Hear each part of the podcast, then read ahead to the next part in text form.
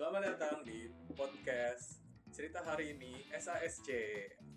Sebelum kita lanjut ya, untuk ngomongin topik yang akan kita bahas hari ini, uh, kita mau perkenalkan diri dulu nih. Pertama ada saya Hans dan dan saya Cito. ya, yang akan menjadi apa ini podcaster, Apa nih kak? pembawa acara. Pembawa acara, Eh, penyiar radio. Penyiar Hmm, Kan ini satu arah ya. Iya. Kita juga belum punya panggilan khusus nih kak untuk para pendengar kita. Asik para pendengar. dengan DJ Hans, VJ, VJ, VJ, kok DJ? VJ. Baiklah ya. Iya, VJ Hans dan VJ Cito. Ada yang tahu VJ apa? Ada sih ya, kayak ada mereka angkatan-angkatan Udah lewat ya kak ya kayaknya tuh. kelahiran tahun 2000 ya. Yang pencarian bakat untuk jadi VJ gitu ya. Nggak ada ya, nggak ada yang tahu VJ ini apa. gitu. Mm-mm. Ya, udah. nggak usah, ya nanti kok akan mencari tahu sendiri ya. Ya silakan ya. browsing ya adik-adik ya. Oke. Sebelum kita bahas nih topik yang akan kita ngomongin di podcast kali ini, kita mau track back dulu nih ke episode-episode sebelumnya. Udah pada dengerin belum? Kalau belum, silakan uh, keluar dari podcast ini, terus kalian dengerin dulu ya. Gitu. Kita nggak ada denger dong kak. Nggak berurutan, biar Oh berurutan. iya iya benar-benar. Tapi sebenarnya nggak berurutan juga nggak apa-apa sih, soalnya dibilang nyambung juga enggak. Mm. Ya suka-suka kalian, tapi yang penting dengerin semua podcast yang udah keluar ya episodenya. Gitu.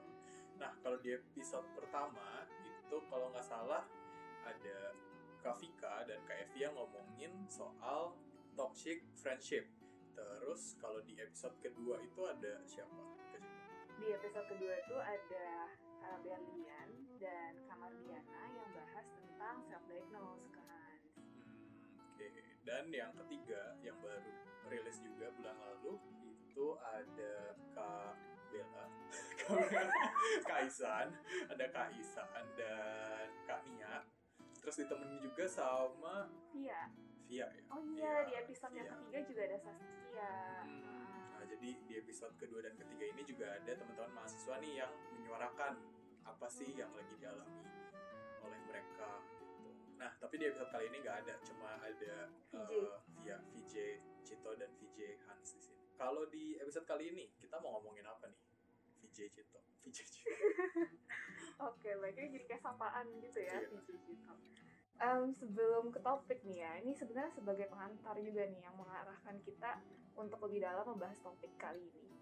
Mau tanya dulu nih Kak Hans tuh hari ini ya, em, dengan cuaca-cuaca yang agak mendung gitu ya, How are you today Kak Hans? Gimana nih kabar hari ini? kabarnya hari ini, hmm, apa ya? Biasa aja, biasa aja. Oke, biasa aja. Baik. Oke, biasa aja nih yang jawaban yang paling sering di ini ya, terdengar gitu ya dijawab oleh orang-orang yang ditanyakan pertanyaan ini. Yang kedua nih Kak Hans. Hmm, mau nanya lagi, how do you feel today? Hmm, how do you feel? Hmm, perasaan Kak Hans, coba Perasaan, dilihat, ya. perasaan dirasakan, rasanya seperti apa, gimana Kak Hans perasaannya hari ini? Hmm, sama aja kayak seperti sebelum-sebelumnya. Tidak ada sesuatu yang uh, gimana-gimana banget gitu hari ini. Iya, Jadi, baik toh. biasa aja. Oh, baik. Berarti sekian podcast hari ini. Podcast paling cepet ya. Iya, Yang podcast paling cepat loh hari 40 ini. menit, 40 menit kita nggak mau lama-lama. Iya. 3 menit aja cukup. Iya, 3 menit cukup. Oke. Nah, sebenarnya ini sebagai dua pertanyaan yang jadi pengantar gitu ya atau prolog terhadap eh, topik kita pada hari ini gitu. Mm-mm. Sebenarnya eh, dua pertanyaan tadi itu kan tadi jawabannya juga singkat dan padat banget ya kan. Biasa aja dan baik gitu ya kayaknya. Eh, sama seperti hari-hari sebelumnya lah ya gitu. Um, tapi sebenarnya ini dua pertanyaan yang juga kalau dilanjutkan gitu ya, nih biasa aja, baik-baik aja itu sebenarnya apa ya gitu dan tema hari ini tuh kita akan membahas lebih dalam tentang am I okay? Jadi dari pertanyaan ini am I okay? Harapannya sih memang bisa menggali lebih dalam gitu tentang diri sendiri. Dan mungkin kan sebagai konselor biasanya kami nih nanyain ya ke mahasiswa ya Kak Hans, are you okay? How are you? How do you Iya. feel untuk membuka? kabarnya? Hmm, ada untuk- bisa dibantu? Benar, benar, benar. ada yang bisa dibantu gitu ya. Tapi maaf ke maksudnya SSC ya. Bukan ke SASC gitu Iya. ya. Em, ya jadi ini kan biasa kami sering tanyakan nih ke mahasiswa gitu ya sebagai konselor gimana kabarnya? gitu. Eh, baik-baik aja nggak nah sekarang nih gantian ya konselornya yang coba menanyakan ke diri sendiri gitu setelah ditanyain itu kayak am I okay? gitu. Hmm. Hans pernah kepikiran nggak untuk menanyakan am I okay? ini ke diri sendiri? Hmm, kalau lagi dalam kondisi tertentu ya, kalau misalnya lagi sadar gitu ya, sekarang sadar kan kan Hans ya sekarang sadar sih, saya nggak sih, saya kerja ini beneran, oh, saya kerja ini beneran, saya nggak main-main kok. Oke. Profar kalau dengar saya kerja dengan oke. Tapi ya maksudnya kalau lagi sadar maksudnya sadar dengan apa yang dialami uh, belakangan gitu ya mungkin kayak oh tahu nih mungkin saat ini lagi ngebaik-baik aja. Cuma kalau misalnya kondisinya kayak lagi yang tadi diceritain ya maksudnya kayak kayak belakangan ini nggak ada sesuatu yang ekstrim gimana gimana banget nih gitu. Hmm, jadi rasanya kayak biasa aja gitu jadi kayak flat gitu. Jadi kalau ditanya am I okay kalau lagi flat gini apa ya gitu? Saya kan di tengah-tengah ya dibilang baik eh, baik tapi mm, dibilang baik banget enggak juga gitu. Jadi kayak bener-bener di tengah gitu bener-bener flat kayak orang mati gitu. Kayak detak jantung yang di mesin jantung Iya, rumah sakit udah gitu ya. ya gitu. Ya. Hmm. jadi kalau ditanya pernah nanyain? Pernah tapi biasanya sadar kalau ada sesuatu yang nggak baik itu kalau di kondisi-kondisi tertentu. Jadi kalau misalnya kali kondisinya kayak gini-gini aja ya mungkin kalau ditanya gimana kabarnya? agak bingung gitu buat jawabnya. Kayak jawabannya akan lari ke biasa aja sama seperti biasanya lah gitulah. Ya kan? Biasa juga kalau mahasiswa ditanya gimana kabarnya ya gitulah kak gitu. Ya gitulah tidak menjawab sama sekali iya ya, gitu. tidak menjawab sama sekali. Iya. dan itulah makanya ada sesi konselingnya kan ya untuk mahasiswa tuh untuk ya ya gitulah tuh apa dek gitu. Betul betul. Ya, berarti sebenarnya dari dua pertanyaan di awal terus pertanyaan am I okay? ini sebenarnya ternyata tidak sekedar baik biasa aja ya gitulah ya gitu deh gitu ya tapi sebenarnya apa ya gitu dari pertanyaan ini tuh apa nah kalau dari Kak Cito sendiri eh, maksudnya pernahkah atau mungkin seringkah menanyakan ke diri sendiri hmm, gue lagi baik-baik aja nggak ya? Kalau dari Kak Cito sih sebenarnya nggak sampai yang setiap hari ya menanyakan I okay ini?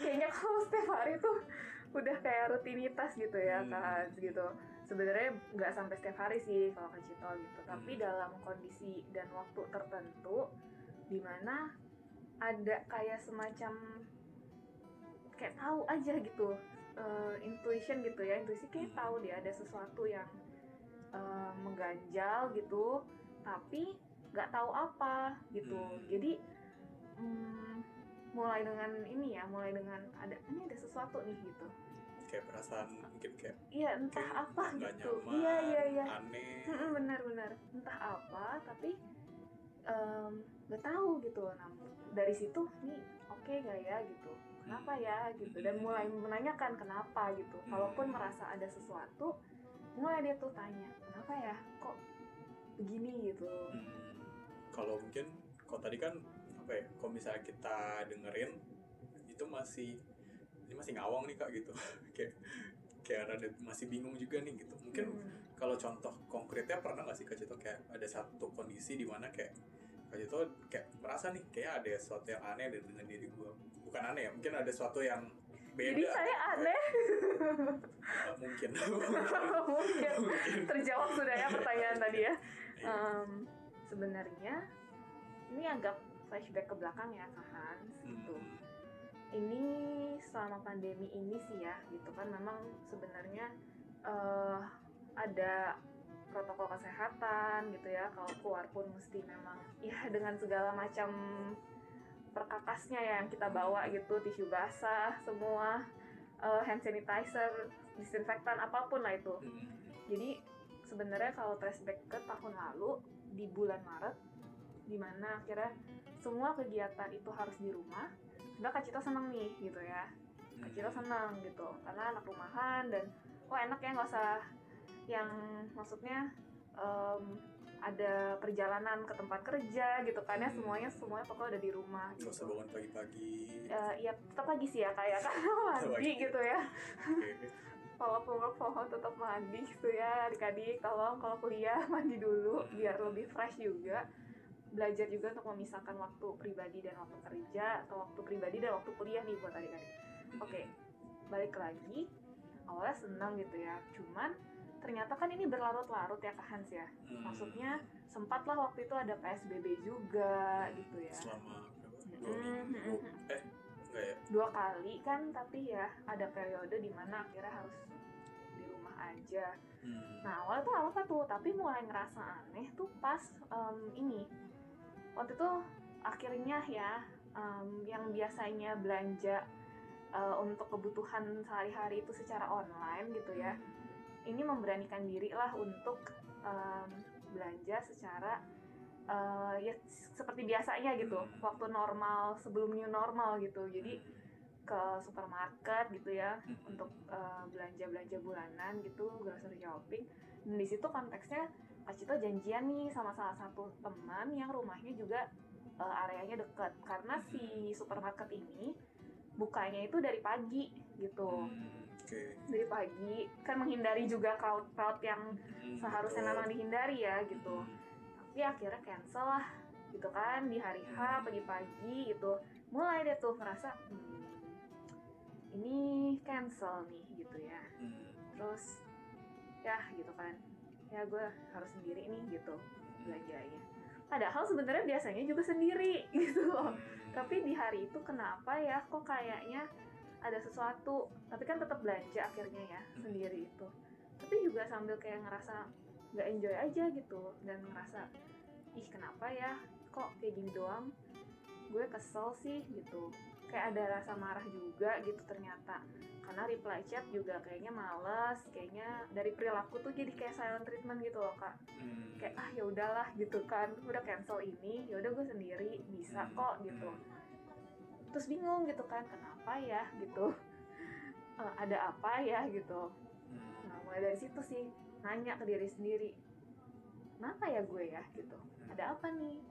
Maksudnya kenapa kayak gini aja? Jadi hal yang besar gitu Hmm. benar-benar ya kok gini doang jadi hal yang besar lah ya gitu Hmm. mulai dari situ pertanyaan am I okay ini muncul Oke. Emang biasanya tuh kayak kalau misalnya ada yang cancel nih, gitu. Hmm, hmm, hmm, biasanya misalnya kan kalau tadi kan janjian misalnya ke supermarket ya, hmm. misalnya ada janjian lain, terus cancel, biasanya tet- sama-sama kesel kah gitu? Apakah ada bedanya gitu? Sebenarnya kalau dalam konteks konteks biasa gitu ya kondisi di mana kayak sebelum pandemi gitu Hmm. ya bukan sesuatu hal yang perlu di sampai dikeselin banget sih gitu kan Hmm. maksudnya beberapa kali pun gitu ya ketemuan apa terus cancel gitu dengan alasan yang juga oke make sense ya, ya Hmm. emang gitu kan nggak mesti maksain juga Hmm. itu tuh lebih yang kayak oh ya udah gitu loh maksudnya kayak gak apa-apa lah gitu sama-sama ngerti. Toh saya orangnya kalau emang misalkan misalkan mau pergi nih ke art exhibition gitu ya ke museum art exhibition saya pun bisa jalan sendiri gitu. Nggak yang harus nungguin orang nggak harus yang bareng-bareng rame-rame. Jadi memang ini sesuatu yang menurut saya juga aneh gitu. Ini pasti teman saya kalau udah denger juga dia ngakak sih karena ini ceritanya udah lewat sih kak. Jadi udah sama-sama tahu juga gitu saya udah berdamai nih gitu. Nah tapi mungkin itu sih ya mulainya merasa nyaman Hmm. Oke, terus maksudnya itu kan maksudnya kejadian di cancel ini kan bukan sekali dua kali ya. gitu. Awalnya kan mungkin sekali dua kali, terus kayak bisa ya udahlah bisa jalan sendiri juga gitu kan. Maksudnya nggak sampai nggak sampai di ghosting nih temennya gitu, nggak sampai di ghosting nih temennya. Nah, terus kenapa yang kali ini tuh bisa sampai ah ya udahlah gue ghosting aja gitu. Hmm. Ya nggak gue nggak ghosting sih. Silent Ya, treatment. kalau ghosting tuh kayak kalau jenis ya kayak ini karena bukan temannya juga perempuan gitu FYI Nah sebenarnya setelah flashback ya Kak Hans, setelah Mhm. flashback coba menanyakan ke diri sendiri, akhirnya coba gali, saya tuh kenapa gitu kok bisa sampai semarah ini? Padahal Hmm. normalnya tadi kan Kak Hans juga udah bilang eh, menanyakan ya, Mhm. emang normalnya biasanya gimana kalau ada cancel plan kayak gini gitu? Hmm. Sebenarnya juga nggak kenapa-napa, ini dalam konteks temen atau apa segala macem tuh nggak apa-apa gitu nggak masalah. Nah ternyata setelah flashback lagi mundur lagi itu kan kurang lebih sekitar Agustus atau September lah ya, September sih saya ingat eh, Kak Cito ya. Itu janjian Hmm. sama temennya. Mm-mm. Oke, dia khusus Nah. sama September. September lupa persisnya sih ya terus udah gitu em, mundur lah ya ke belakang oke ada apa dengan beberapa bulan belakangan gitu Hmm. dan ternyata Kak Cito tuh baru sadar juga sih ada terkait dengan cancel plan ini gitu Hmm, Oke.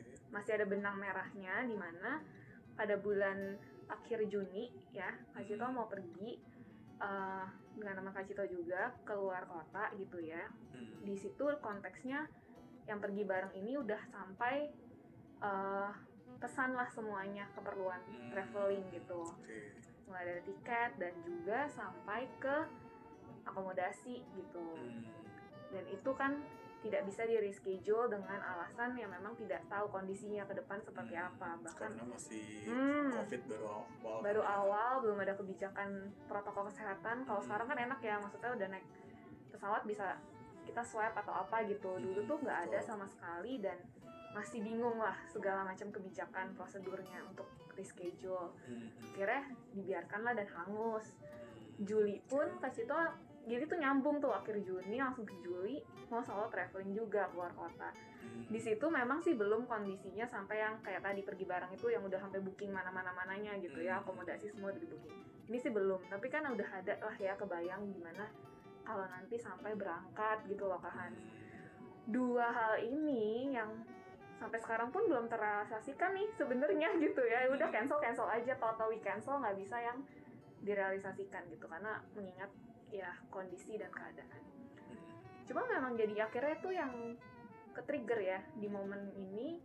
Loh kok ini hal kecil gitu. Tapi bikin bikin bikin kayaknya hiperbola banget sih gitu. Kalau ke diri sendiri bilang kok gue lebay banget sih sampai kayak gini doang gitu. Padahal sebenarnya kondisi biasanya nggak apa tapi karena kalau cancel itu yang si trip ini sifatnya maskapai Hmm. institusi gitu ya Iya. kayaknya nggak bisa kita marah-marah dan kalaupun marah kayaknya menyalahkan keadaan sekali nih kondisi Hmm, pandemi ini betul. ya jadinya yang bisa disalurkan amarahnya kan si orang yang cancel ini ya maksudnya secara nalar gitu oh that's why nih gitu kan satu Hmm. hal ini sangat-sangat ketiga karena itu juga pertama kali bikin janji karena selama itu eh, nggak pernah yang namanya interaksi sama orang. Bener-bener kalau mau call mau ketemu ya virtual gitu. Kita ngezoom kita ketemu. Tapi ya itu pertama kali dan gitu kan. Jadi itu sih Hans kalau dari benang merahnya ya ke belakang. Hmm. itu yang jelas banyak sih.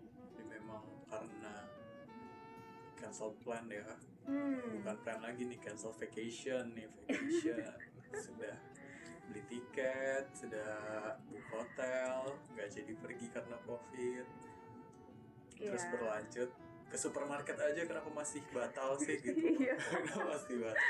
ini janji yang pertama kali dibuat setelah gagal itu gitu Hmm. ya kalau janji rapat kerjaan mah ya udahlah ya kawan gitu kan ini Mohon maaf kamera saya rusak, muncul ya. nggak sih saya selalu on cam tapi ya maksudnya kalau janji-janji masalah kerjaan eh janji jam rapat jam segini nggak jadi itu kan melibatkan ya udahlah gitu kan sama-sama temen satu tim gitu Hmm. tapi kalau ini tuh sesuatu pribadi gitu jadi kayaknya liburan pun begitu kan ya mungkin beda yang satu kegiatan menyenangkan yang satu enggak sih iya kayaknya. iya iya iya. jadi kalau di cancel wah terima kasih gitu ya Iya. aduh baik ya tapi itu sih ya kan jadi sebenarnya itu benang merahnya yang kasih tau dapet Hmm. tapi itu pun prosesnya berbulan-bulan baru sampai Hmm. ngeh gitu ya kenapa ya gitu Kayak kayaknya ada sesuatu yang beda nih ya gitu, Iya, sama diri iya. akhir-akhir ini. Mm-mm, iya Oke.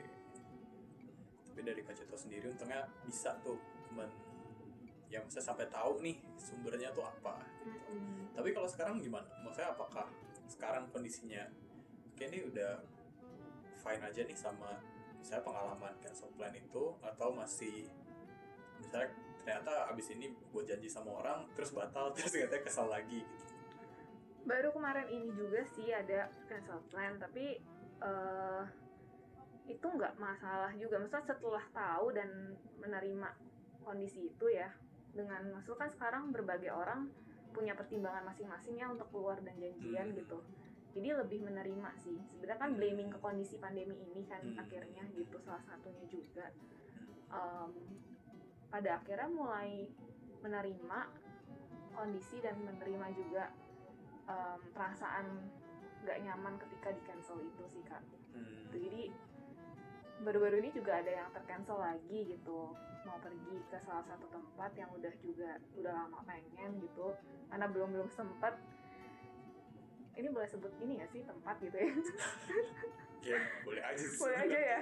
Nggak disensor ya nggak dipromo pokoknya pengen banget ke M Block Space ya kak. Itu kan uh, di dekat Blok M juga lagi ada uh, art exhibition gitu. Pengen banget datang ke sana tapi tercancel lagi gitu hmm. kan. Ya sudah.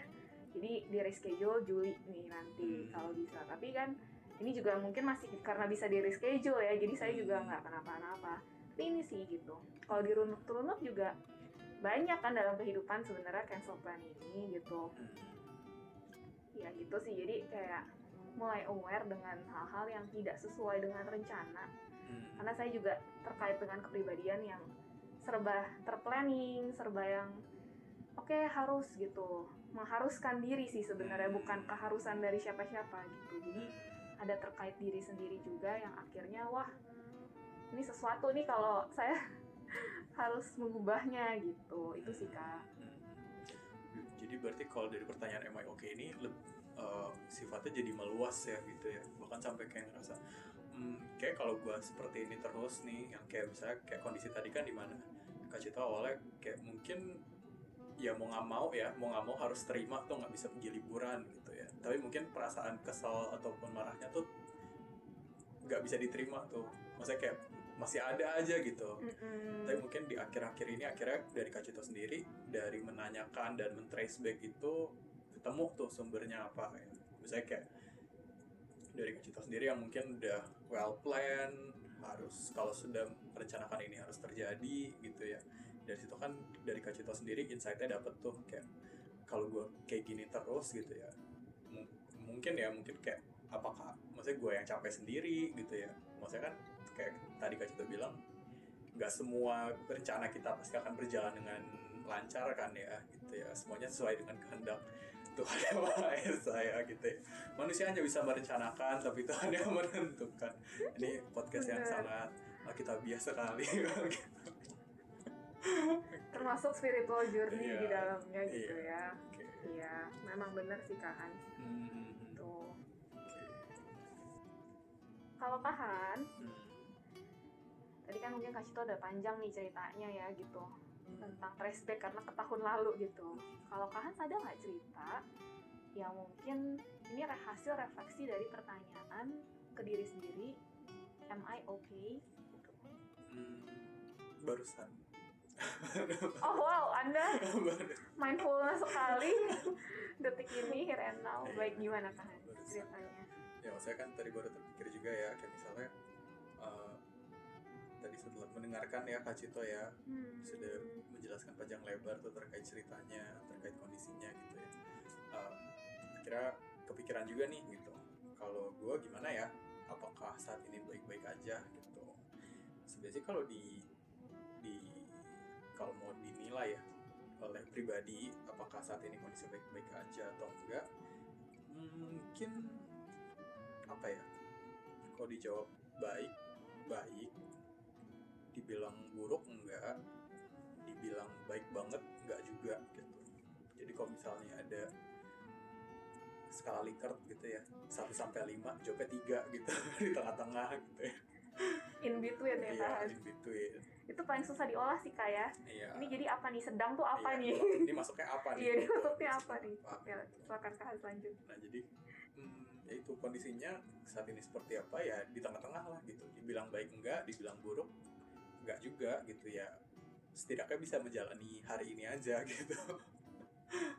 Nah terus kalau misalnya dilihat juga MIOK ini ada beberapa sih misal hal-hal yang mungkin kayak beda gitu ya dibandingkan sebelum-sebelumnya gitu. Tapi belum tahu nih sebenarnya oke atau enggak gitu. misalnya kalau dulu tuh sebelum pandemi ya awal-awal 2000 ya akhir 2019 awal 2020 itu masih rajin uh, nge-gym tuh. Jam 5 pagi udah bangun. Jam 5 pagi bangun terus gak mandi langsung ke gym. Sendiri juga nge-gymnya jadi bodo amat gitu ya. Sendiri juga. Dia jam 5 pagi nge-gym terus jam 7 pulang mandi terus langsung pergi kerja. Malamnya biasanya jam 9 tuh udah ngantuk tuh karena kan pagi-paginya kan udah olahraga dulu gitu. Nah kalau sekarang nih mulai pandemi mungkin di sekitar 2020 akhir kali ya. Eh deh. Mulai mungkin bulan-bulan Agustus gitu ya. Agustus September gitu. Jam tidur tuh udah udah nggak tau lah kayak apa gitu. Tidur tuh jam awalnya biasa jam 9 jam 10 sekarang tidurnya jam 1 jam 2 dan ini masih berkelanjutan nih sampai saat ini saya pasti akan lebih susah buat tidur. Biasanya tidurnya masih jam paling cepet sekarang jam 12 gitu ya. Kecuali lagi capek banget mungkin karena banyak kasus gitu di kampus mungkin tidurnya bisa jam 10 udah mulai ngantuk gitu. Nah di sini sih mulai kelihatan sih maksudnya kalau kayak gini terus gitu ini baik-baik aja nggak ya gitu? Maksudnya kan uh, kalau kondisi sebenarnya kan kondisi mental sama kondisi fisik kita itu kan saling berkaitan ya. Jadi kalau misalnya ada sesuatu yang misalnya dari fisik kita ada perubahan nih bisa jadi itu juga disebabkan oleh perubahan dari misalnya mental kita gitu mental atau psikologis kita gitu.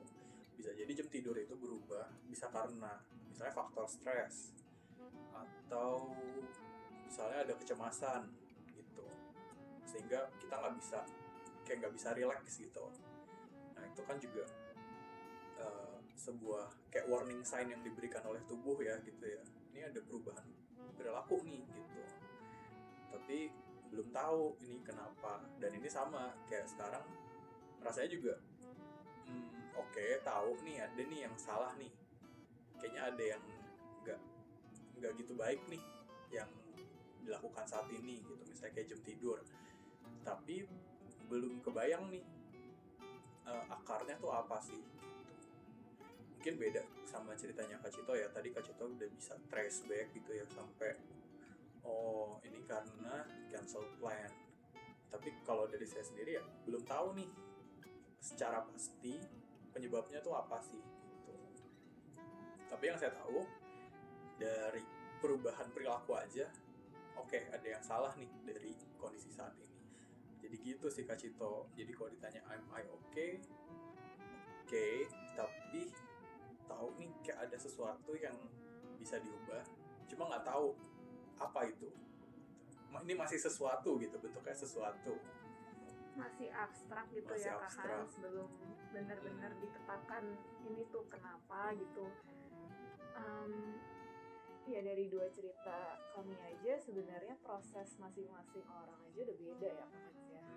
Dan maksudnya di sini kami pun sebagai konselor tapi kami tuh juga manusia loh maksudnya yang yang ya maksudnya ya manusia yang punya perasaan punya emosi gitu loh bisa merasakan sesuatu dengan uh, dari pertanyaan am I okay? aja tuh kita udah tahu sebenarnya gitu kita lagi oke okay apa enggak dulu deh gitu bukan untuk menganalisa lebih lanjut dulu deh kalau misalkan sampai memang belum bisa gitu ya. Uh, dan emang butuh proses panjang kasih pun nggak langsung tapi memang ya konselor pun juga ini ya gitu uh, terhadap hal-hal seperti ini. Pertanyaan ini bukan sekedar sebutkan kayak tadi di awal gitu ya baik-baik aja uh, biasa aja tapi kayak pertanyaan Esa ya kan sih iya. jelaskan gitu. Jelaskan bukan sebutkan. Iya.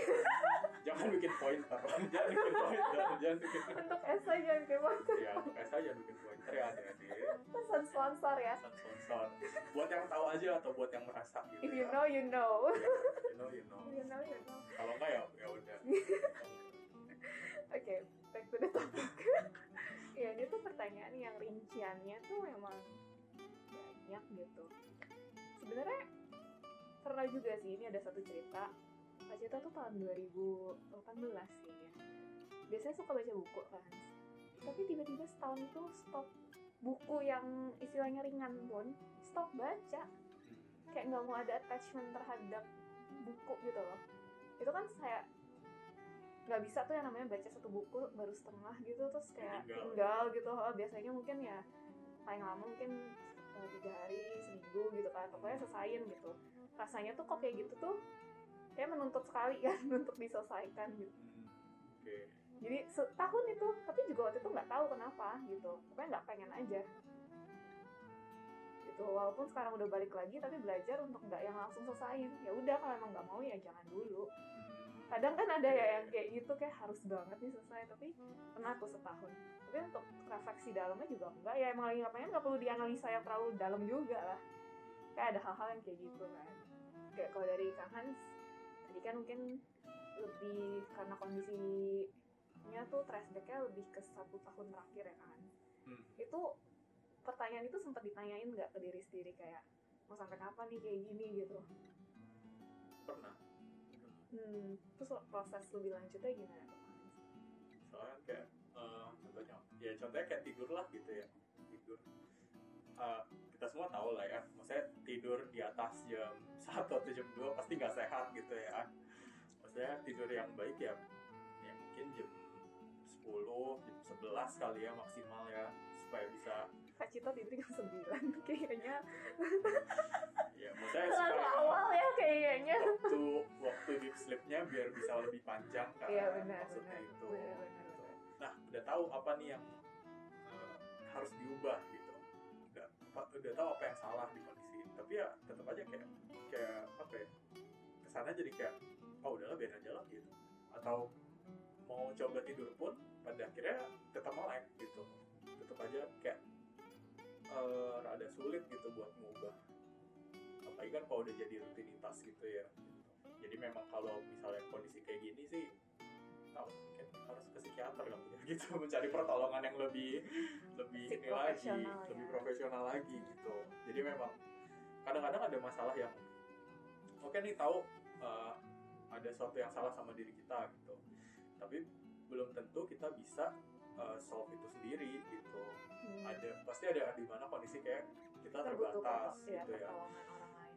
Hmm, kita butuh pertolongan orang lain entah bisa jadi karena uh, kita nggak sadar atau kita nggak tahu kita nggak punya ilmunya atau kita nggak punya keterampilannya atau skillnya Hmm. jadi pada akhirnya ya kita coba uh, pertolongan nih nyari pertolongan ke orang lain gitu dan itu juga sih alasan sebenarnya kenapa ada SASC ya gitu bukan cuma ngurusin reaktif doang bukan cuma ngurusin reaktif doang iya atau penjadwal atau Iya. apa soal kondisi studi doang ini salah gitu. satu himbauan juga sih buat em, mendengarkan gitu ya.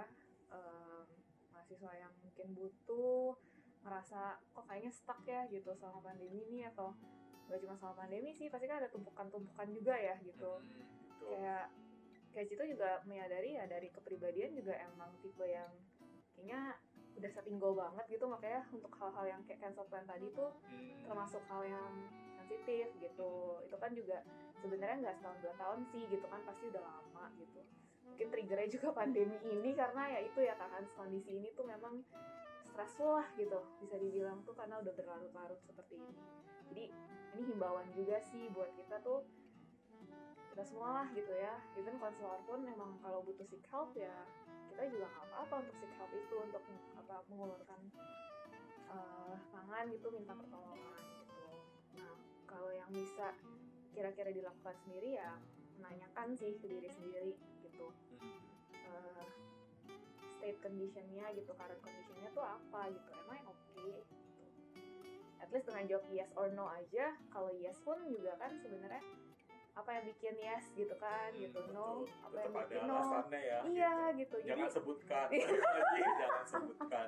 Iyanya Tetap kenapa gitu kan. Ya am I kok yes? I'm so happy gitu. Hmm, Eh, tapi kan happy-nya itu ada sesuatu juga gitu. Jadi istilahnya ini analogi nih kak Hans nih. Mungkin kayak waktu bayi gitu ya kita belum bisa menamakan emosi gitu ya. Perasaan sedih gak nyaman marah gitu kan. Respon fisiknya ya nangis gitu kan. Entah karena popoknya bikin gak nyaman karena basah gitu atau misalnya karena lagi lapar nih bayinya atau misalkan karena kenapa gitu. Jadi kan cuma taunya nangis nih responnya gitu. Padahal mungkin ya itu ya tadi gitu kan. Jadi caregivernya juga cari tahu kenapa nih popoknya udah oke udah diganti apa dia uh, lapar gitu kan ya. Kita belum mengenali itu apa makin dewasa sebenarnya makin paham sih gitu kan lagi kenapa. Dan kadang ya emang susah gitu untuk ini tuh apa gitu Hmm. kan. Untuk menamakan emosi menamakan ah, ini tuh perasaan apa ya? Perasaan sedih kah marah kesel kecewa? Ya. Hmm. um, feeling stupid kayak kok gue ngerasa bego banget ya? Gue nggak bisa gini doang nih UTS gue gitu jelek teman-teman gue bisa gitu kan kayak ya banyak lah gitu ya. Jadi itu sih ya dari dari hal yang seperti itu. Mungkin gak sih ngerasain sesuatu tapi nggak ada alasan? Ya bisa jadi gitu kan. Hmm. tanpa kita tahu sebabnya karena juga belum kita coba cari tahu gitu. Kenapa ya? Pengennya kok sedih aja nih minggu ini gitu. Itu juga dari bagian reflektifnya okay ini sih sebenarnya gitu. Kalau dari Coach Cito sendiri ada, ada tips tertentu gitu nggak sih? Kayak buat eh, gimana ya buat tahu. Misalnya kan dari Coach Cito sendiri kan bisa nge-track back sampai ke belakang banget tuh. Misalnya kayak kondisi di mana oh ya ini cancel plan buat liburan terus cancel plan buat ke minimarket gitu. Sebenarnya kalau flashback lagi ya kan mungkin bukan cancel plan tapi goal goalnya yang tercancel gitu. Oh, oke. ya kan gitu kan. Kayak mungkin di 2017 juga ada pengalaman gagal eh, beasiswa S2 gitu kan. Itu kan salah satu plan lagi gitu ya. Mundurnya terus gitu kan. Tapi memang yang terdekat kan itu ya si cancel plan tadi. Cuman memang kan kalau flashback lagi itu ada pengalaman itu. Sebenarnya yang paling bisa dilakukan ya gitu. Eh, ini kalau secara script udah closing statement ya kan belum tahu sih closingnya begitu doang gitu nggak ada nggak ada scriptnya nggak ada scriptnya. Baik lah ya kita mungkin masuk ke conclusion juga. Mungkin dari Kak kita lebih ke mengakui perasaan ya gitu. Perasaan tuh diakui kita berteman dengan perasaan itu. Jangan dimusuhi ah lu nggak penting gitu kan. Kayak tadi ah masa gue gini doang? Marah sih gitu ya. Kalau marah ya akuin itu perasaan marah yang dirasakan saat itu saat konteks dan momen itu gitu. Dan itu sebenarnya bagian dari menerima diri sendiri gitu. Oke saya tahu saya marah. Dan sebelum meledakannya gitu ya dalam hal ini ke orang lain gitu setelah menerima apa pun emosinya itu sebenarnya jadi lebih mudah untuk kita tuh mengekspresikannya bukan untuk meledakannya. Jadi ketika komunikasi dengan orang lain pun yang waktu itu Kak Cito lakukan adalah saya marah karena ini di, di cancel gitu. Tapi sebenarnya juga ada hal yang terkait lah gitu dengan saya sendiri. Jadi bukan 100% salah orang itu kok gitu. Jadi ya diomongin setelah silent treatment itu ya gitu. Dan mungkin memvalidasi dan menerima emosi ini juga bagian dari usaha kita sih gitu kan. Untuk ya itu ya lebih bijak lagi ketemu trigger-trigger yang nanti tahun-tahun ke depan tercancel cancel apalah lagi gitu tuh jadi lebih aware gitu loh. Kak Hans itu sih? Kalau dari Kak Hans gimana? Eh, saya mau memberikan tips tapi tipsnya yang tidak saya lakukan. Tapi ya mungkin ini bisa membantu sih buat teman-teman ya. Tapi mungkin nggak semua nggak semua orang akan suka ngelakuinnya gitu. Tapi yang bisa dilakukan mungkin dengan eh, menulis sih. Menulis entah itu diary atau catatan gitu ya. Atau notes gitu kayak eh, hari ini misalnya di misalnya di akhir hari gitu ya. Misalnya habis selesai kuliah atau sebelum mau tidur gitu ya kayak apa aja sih yang gue rasain nih seharian gitu? Eh, emosi terbesarnya yang gue rasain itu apa sih? Kayak ada nggak sih event yang bikin happy? Atau ada nggak sih event yang kayak bikin gondok banget gitu?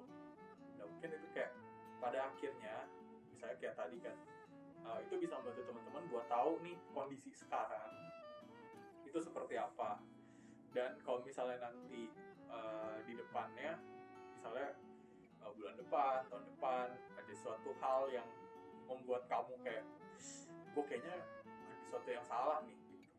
dengan adanya catatan-catatan tersebut kamu bisa track back nih ke belakang dengan lebih gampang gitu.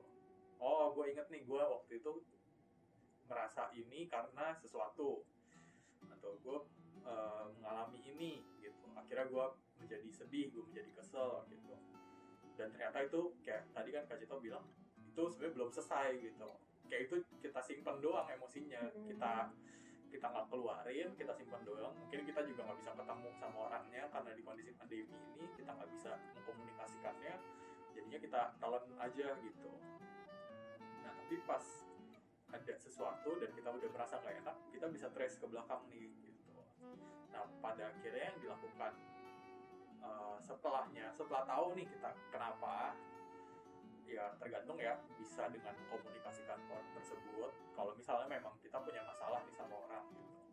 Tapi kalau misalnya masalah dengan diri sendiri itu gimana gitu. misalnya kan kayak pasti adalah orang-orang yang misalnya punya goals tertentu terus nggak tercapai dan akhirnya kecewa gitu ya. Bagaimana sih uh, bisa menerima oke okay, kondisinya gue nggak mencapai nih terus mesti gimana mungkin ya itu topik berikutnya lagi kali ya. Itu udah bahas satu topik yang baru lagi gitu tentang penerimaan. Tapi ya setidaknya dengan adanya catatan-catatan tersebut kalian bisa tahu nih oh gue tahu nih gue kenapa. Tahu gue memang lagi nggak baik-baik aja dan gue tahu nih penyebabnya kenapa. Masalahnya gue belum tahu bagaimana cara menyelesaikannya. Nah itu mungkin nanti seperti yang tadi arahan ya dari Kak Cito ya yang bisa kita coba adalah dengan ya mencari pertolongan gitu. Baik itu misalnya ke konselor ke, misalnya kalian uh, keluarga yang dekat banget gitu ya mungkin bisa ngomong sama orang tua bisa cerita ke orang tua. Mungkin orang tua kalian punya pengalaman yang sama dan bisa membantu kayak oh dulu misalnya mama seperti ini dulu papa coba menyelesaikannya dengan cara seperti ini gitu atau kalau nggak cukup juga bisa juga ke psikolog ataupun psikiater gitu. Kalau misalnya kasusnya memang kayaknya udah rumit banget nih gitu apalagi yang udah lama banget ya mungkin agak susah buat dikeluarkan gitu. Dan itu bisa coba dengan konseling gitu ke psikolog gitu. Yes. ya, jadi mungkin itu tips dari saya sih. Jadi dengan membuat catatan-catatan kecil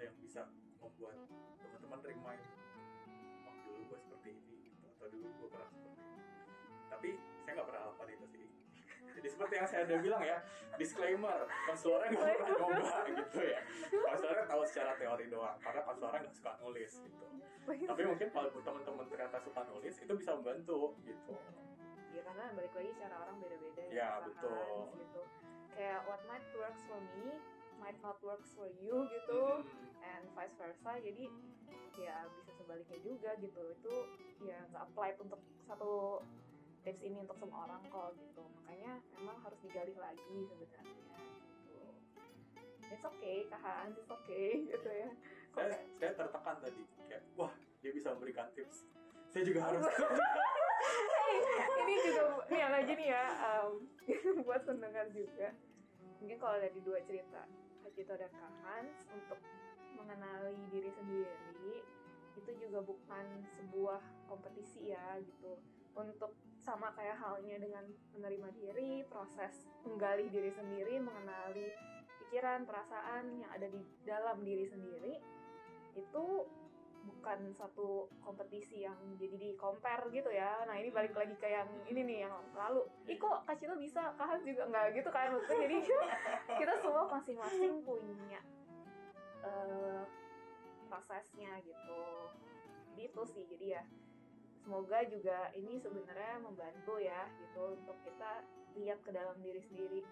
Kadang tuh konselor juga suka mempertanyakan gitu kan sebenarnya ini kita hadir untuk orang lain dalam hal ini mahasiswa gitu ya tapi kita pernah nggak sih hadir untuk diri sendiri? Berat banget ya maksudnya kayak mahasiswa di rumah bantuin orang tua gitu kan. Terus mungkin masih ngajarin adiknya gitu kan. Tapi pernah nggak luangin waktu sebentar aja untuk diri sendiri ada untuk di momen ini saat ini untuk diri sendiri doang gitu. Me time self time self care itu sih being here for yourself. Gitu. Nah buat nanti teman-teman yang bertanya gimana ya caranya ya kak buat it for yourself ya di episode selanjutnya kali ya di episode Betul. selanjutnya kali ya. Jadi di episode selanjutnya begitu. kalau nggak podcastnya nggak bisa Iya, iya, iya, iya. Ini Kak Hans kayaknya juga sudah mendesak ya setelah membagikan tips yang tidak dilakukan ini mendesak untuk menutup podcast. Iya. Ya, jadi silakan Kak Hans menutup podcast ini. Oke, jadi kalau dari kesimpulannya ya, jadi kalau yang bisa kita lihat, bagaimana sih cara untuk mengetahui nih kondisi diri sendiri lagi baik-baik aja atau enggak, itu kita bisa lihat dari misalnya ada nggak sih perilaku kita yang berubah dari biasanya, terus eh, ada nggak sih kayak misalnya pikiran-pikiran yang sering kali muncul nih akhir-akhir ini padahal sebelumnya enggak? Atau juga kalau buat teman-teman yang udah sadar kayak gue merasakan misalnya emosi tertentu ya kebelakangan ini gitu. Misalnya eh, seminggu ini rasanya kesel rasanya marah dan lain sebagainya. Ya jadi kan buat mengenal nih apa kondisi ini baik-baik aja atau enggak bisa dari tiga eh, indikasi tersebut tiga indikator tersebut.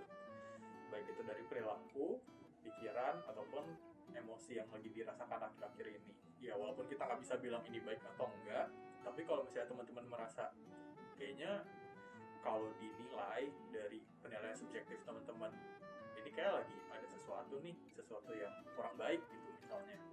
Nah itu berarti ada sesuatu nih yang perlu diubah gitu. Cara mengubahnya bagaimana? Eh, biasanya sih dengan mengetahui dulu ya kayak misalnya problemnya apa nih gitu supaya ya bisa di solve gitu akar masalahnya saya kalau misalnya cuma tahu doang tapi nggak tahu akar masalahnya di mana. Kayak saya yang tidur aja jam segitu gitu terus gitu ya. Pasti akan bingung sendiri ini diapain ya gitu ya. Ini mesti diapain gitu. Nah jadi kalau udah kayak gitu carilah pertolongan. Gitu. Bisa cari pertolongan di mana aja kak Cito? Ya, bisa cari pertolongan dengan coba kontak konselornya masing-masing gitu ya. Eh, untuk mahasiswa minusia ini bisa kontak konselor. Dan mungkin kalau dirasa eh, ya tadi ya ada keluarga yang dirasa cukup dekat orang tua ataupun eh, saudara kandung gitu ya yang bisa diceritain juga bisa. Orang terpercaya lah ya di mana kamu ngerasa eh, nyaman dan aman untuk bercerita. Teman juga bisa gitu sahabat ya. Dan mungkin kalau dirasa memang ini eh, sepertinya sudah dicoba nih untuk kedua alternatif tadi gitu tapi kayaknya masih lebih ngerasa kayaknya kok tetap ngerasa tidak baik-baik saja gitu. Mungkin bisa juga mencari pertolongan ke profesional gitu. Dalam hal ini bisa psikolog atau psikiater gitu. Nah tapi memang untuk sampai meng apa ya mencari pertolongan gitu ke profesional juga pastinya kan udah butuh ini ya keberanian juga sih kan gitu jadi itu bukan tindakan juga yang aduh masa kayak gini doang sih gitu kan harus sampai cerita gitu atau sampai cari bantuan ke profesional enggak loh gitu. Sebenarnya hal sederhana pun bisa jadi trigger dan masalah kalau memang akar masalahnya tuh masih ada dan kita nggak kenalin gitu. So it's okay gitu. It's fine. Nggak gila kok gitu kan ya. Nggak kayak orang-orang awam bilang gitu kalau Iya. cari pertolongan itu sesuatu yang buruk. Dan itu ya terakhir mungkin dari Kak Cito nggak apa-apa terima perasaan apa pun emosi apa pun saat itu apa pun itu tuh valid kok gitu yang kamu rasain. Hmm. Ya, so basically itu sih Hans kalau dari podcast kali ini. Jadi memang apa yang kamu rasakan itu bukan sebuah kesalahan ya. Jadi ya ya sudah. Ya itu wajar dirasakan. Kadang-kadang memang kita mau mendinai perasaan tersebut tapi ya balik lagi ya, itu perasaan gitu. Itu perasaan nggak ada yang salah dari merasakan sesuatu oke mungkin sampai sini aja podcast episode keempat ini terima kasih buat teman-teman yang sudah mendengarkan sampai menit kesekian nggak kelihatan ini udah durasinya udah berapa lama ya jangan kita bilang paling Iya. bentar kita paling lama ya Sampai Kak Hans lama gitu. Ya, jadi terima kasih buat teman-teman yang sudah mendengarkan. Ditunggu episode-episode selanjutnya. Kalau misalnya nanti teman-teman punya ide nih atau pengen Kak tolong bahas ini dong. hmm, Bisa request ya juga Kak ya request ke Instagram Tuh. Gitu DM kan. aja ya Kak Hmm. DM. Gitu, atau bisa aja kalian juga tulis di tempat cerita itu juga Hmm, boleh benar, gitu benar, benar. oke kalau begitu uh, Hmm. sekian dan terima kasih saya Hans dan Saya Cito undur diri dari